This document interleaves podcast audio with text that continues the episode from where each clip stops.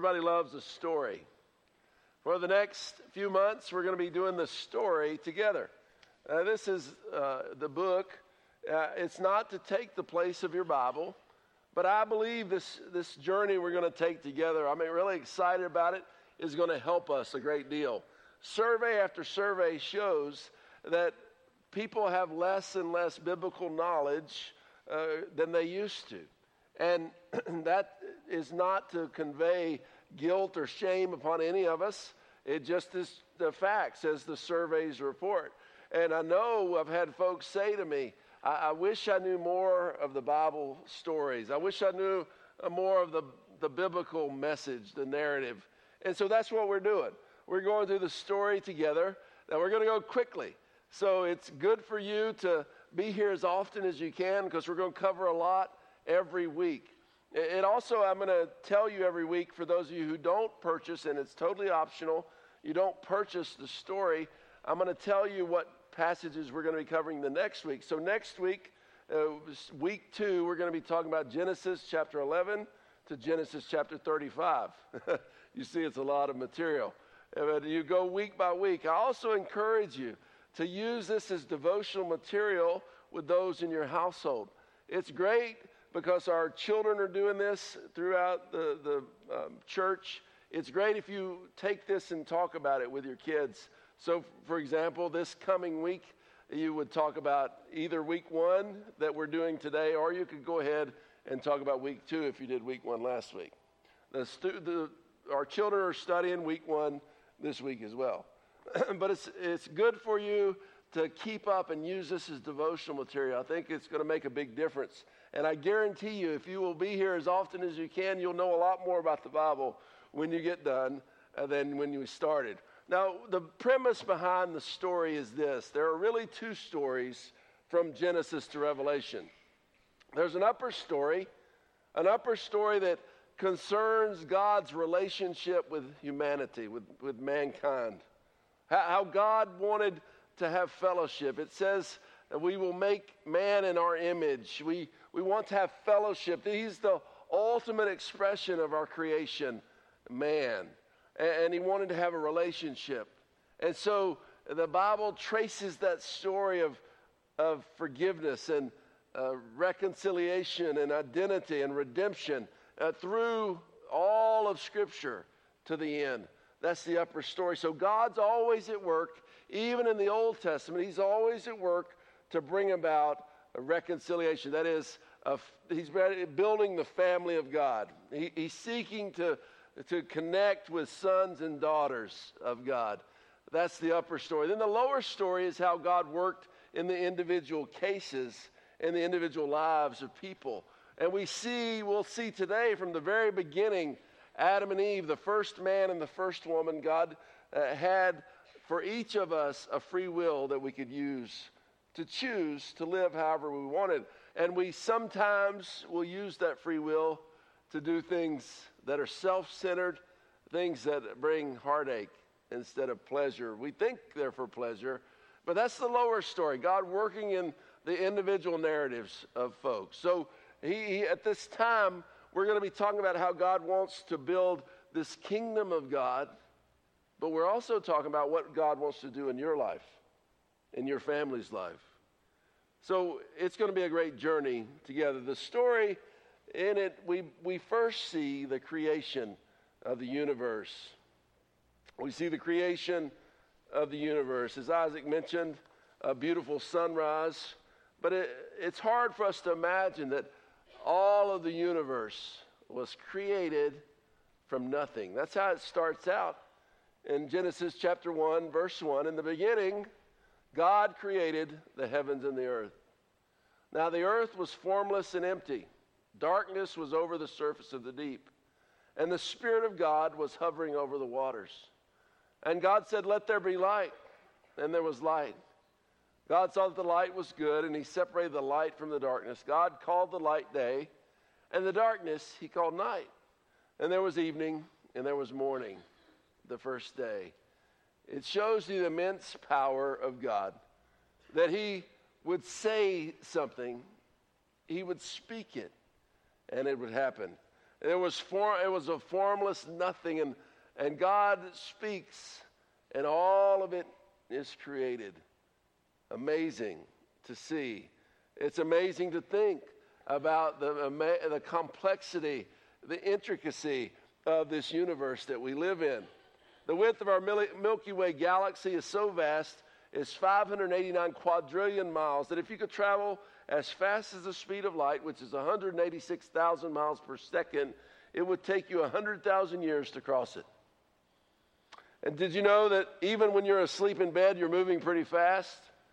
Uh, our Milky Way galaxy is rotating around 140 miles per second. So in one minute's time, you you've traveled 8,400 miles, or one day's time, 12,096,000 miles per day. And you ever feel like life's going pretty fast? Scientists tell us there are at least 10 billion trillion stars in the universe. And depending on the temperature of their surface, stars can be white, bluish, yellowish, and reddish. Amazing. In August 2011, National Geographic News reported there are 1.2 million species known to science. Based on an estimated 8.7 million species, they've only recorded 15%. And another source indicated scientists discover 15,000 new species every year. Amazing, complex. And the Bible says it uses this word bara. Bara is the word for uh, in Hebrew that is only used for God as the subject of the creation. Now, God we know is three persons. And here, actually, the plural form is used, uh, which indicates that God the Father and Jesus the Son and the Holy Spirit, even in the beginning, the three were one, and they all participated in the creation. But it's always identified as God being the author of creation. Friends, I, I think today we have, in our culture, uh, this argument going on. Did the earth just come into being by some kind of big bang? Or was it intelligently de- designed? Was it created by a superior, supreme being? The scripture is clear. It, there is no alternative story that God brought the universe uh, with his son and the spirit into existence. In some ways, I think it takes a lot more faith to be a believer in the Big Bang Theory than I think it does to believe in God's intelligent design. But the, the, the debate will continue, the debate will rage forth, and it goes to as well the origin of the human species. This is what God says, again later in Genesis then God said, Let us make mankind in our image. Let us make mankind in our image and our likeness, so that they may rule over the fish in the sea and the birds in the sky, over the livestock and all the wild animals, and over all the creatures that move along the ground. So God created mankind in his own image. In the image of God, he created them, male and female, he created them. God blessed them and said to them, Be fruitful and increase in number Fill the earth and subdue it. Rule over the fish in the sea and the birds in the sky and over every living creature that moves on the ground. It is by God's word and God's creative powers that the first man and the first woman were made. Now, what were they made for? They were made in the image of God and ultimately for fellowship with Him. That's why we were made but it's clear to me that there is no room in Scripture, the scriptural story for uh, trans species evolution. Now, I believe intelligent people can believe in evolution, uh, but I also believe intelligent people can believe in what God teaches as the creation of man. Uh, that it was not something that somehow we came, as uh, Darwin's theory of evolution talks about, that somehow we came from one celled organisms all the way up through our progression into man as we know it.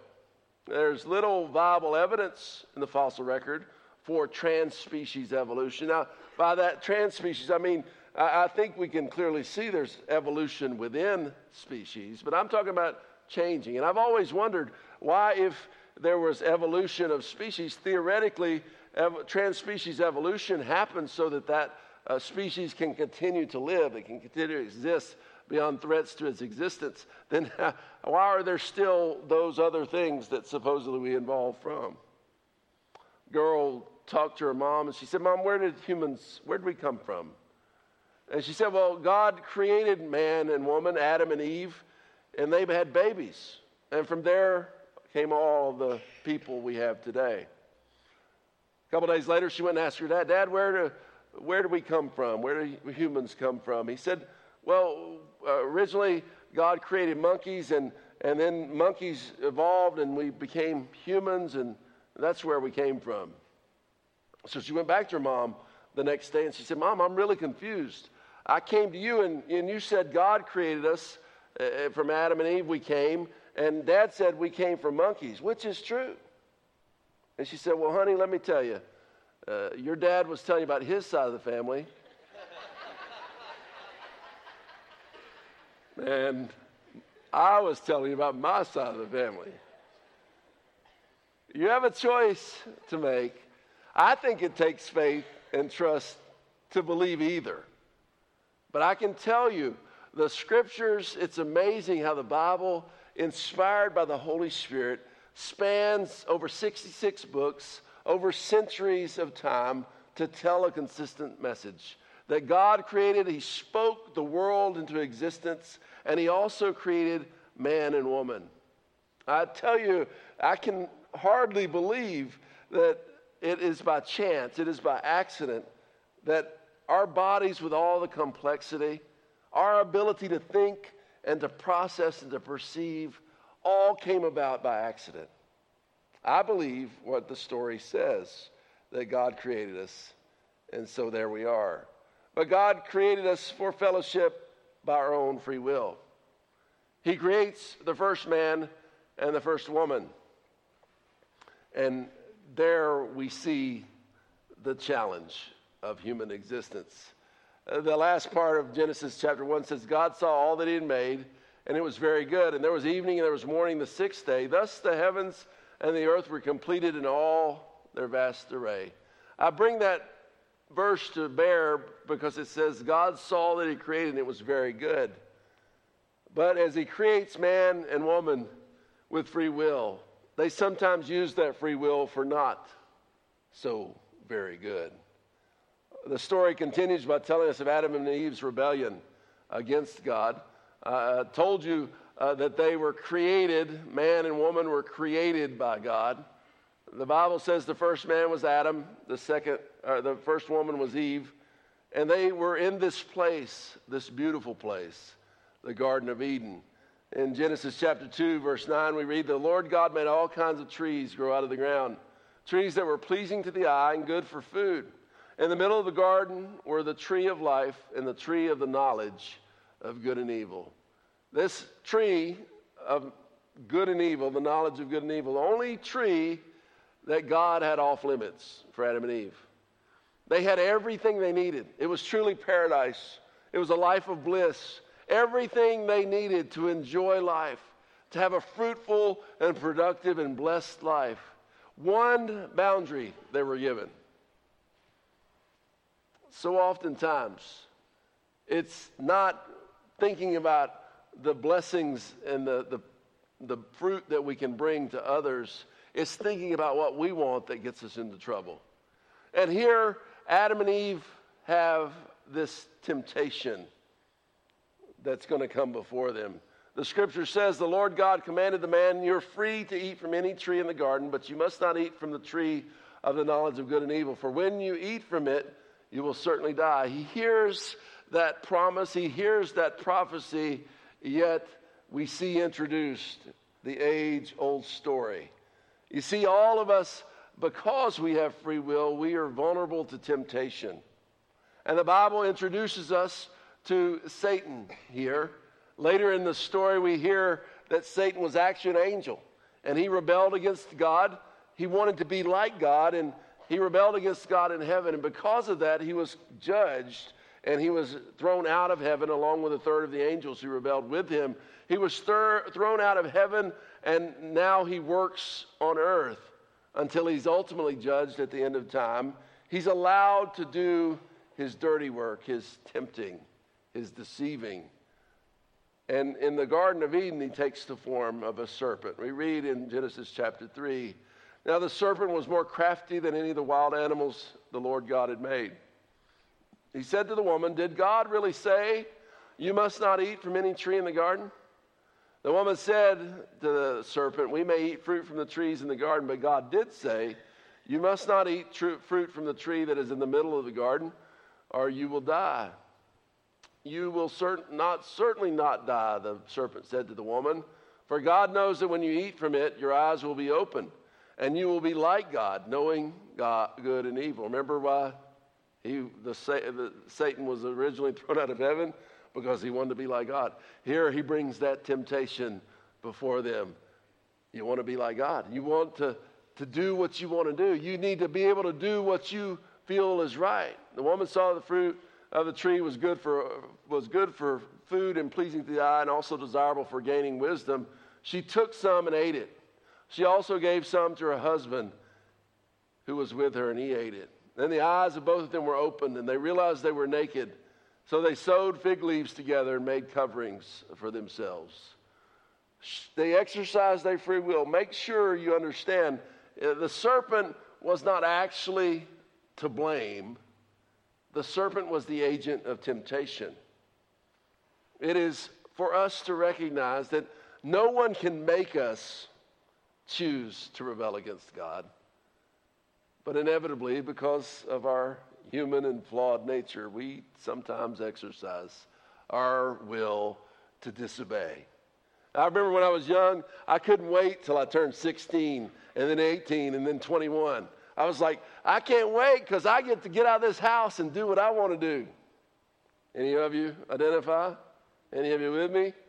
And I got out and I used my free will to do what I wanted to do. And like Adam and Eve, my eyes were opened and so guilt, so shame were introduced into my life. So oftentimes, that which feels so good right now in the short term brings such pain and heartache as we go forward. The scripture says the wage of sin, and that's what we're talking about rebellion against God, is or doing what we want to do instead of what God wants us to do. That is sin. The wages of sin is death. Now, I think that's eternal death ultimately, but I also think, I believe clearly that sin brings death bit by bit to relationships, to health, to our well being mentally and emotionally and spiritually. Today, perhaps you came in to this place and you've got a secret corner of your life which you've been given into temptation the story of Adam and Eve in the Garden of Eden keeps being repeated over and over and over. Maybe you think you're getting away with it. But I assure you, friends, this sin in your life will bring destruction. It will bring death. Perhaps today is the day to turn away for see, God's desire has never been to condemn. God's desire has always been to bring to you the freedom that comes from confession and repentance and forgiveness. The story of Adam and Eve is our story. God wants to work in your life in the same way. And we see as we go forward that destruction comes from disobedience. You see, the sin that Adam and Eve first partook of, it soon becomes the order of the day. Every person, all of humanity, it seems, chose to do evil, chose to give in to the flesh instead of to live by the Spirit. We read these sad words in Genesis chapter 6, verse 5, that tell us of destruction coming from disobedience. It says, The Lord saw how great the wickedness of the human race had become on the earth and that every inclination of the thoughts of the human heart was only evil all the time. Friends, I, I, say today, you look around and you think, boy, this world is a bad place. It's full of all kinds of evil and wickedness. it's nothing compared to how it was then. It was so bad that God decides that this world has no hope. And so he brings judgment upon the earth. Uh, Genesis 7 11, in the 600th year of Noah's life, on the 17th day of the second month, on that day all the springs of the great deep burst forth, and the floodgates of heavens were opened. And farther on, in Genesis chapter 8, by the first day of the sixth month of Noah's 601st year, the water had dried up from the earth. Well, what happened? The waters burst forth from the deep, and 40 days of rain come down upon the earth 40 days and 40 nights. God decides to destroy the world, and in essence, to cleanse it by bringing water destruction. You know, the archaeologists have found evidence of a great flood that happened. Yes, this flood was God's his uh, decision to do things right. And so his plan was to call Noah.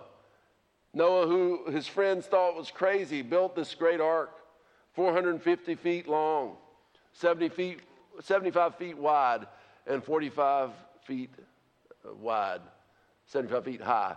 And they told him to take your family and to take two animals of every kind and to put them on the ark. And they go on the ark through all of this deluge of rain. And at the end, they are set upon a world that has been totally cleansed. God makes with Noah a covenant. A covenant is an important term to understand from this story. It is a sacred promise that God never goes back on. With Noah, the covenant is this never again will the earth be destroyed by water.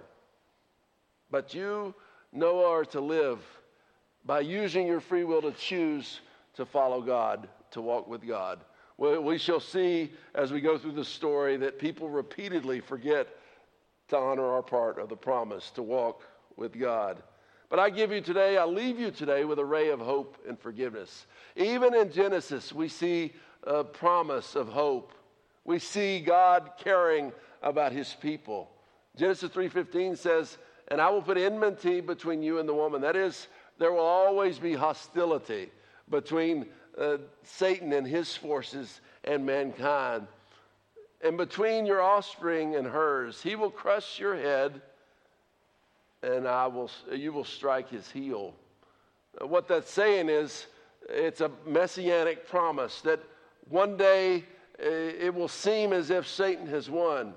And when Jesus was on the cross, it seemed as if death, Satan, his greatest tool, had won. But thanks be to God, Jesus, when he was buried, did not stay dead. He rose.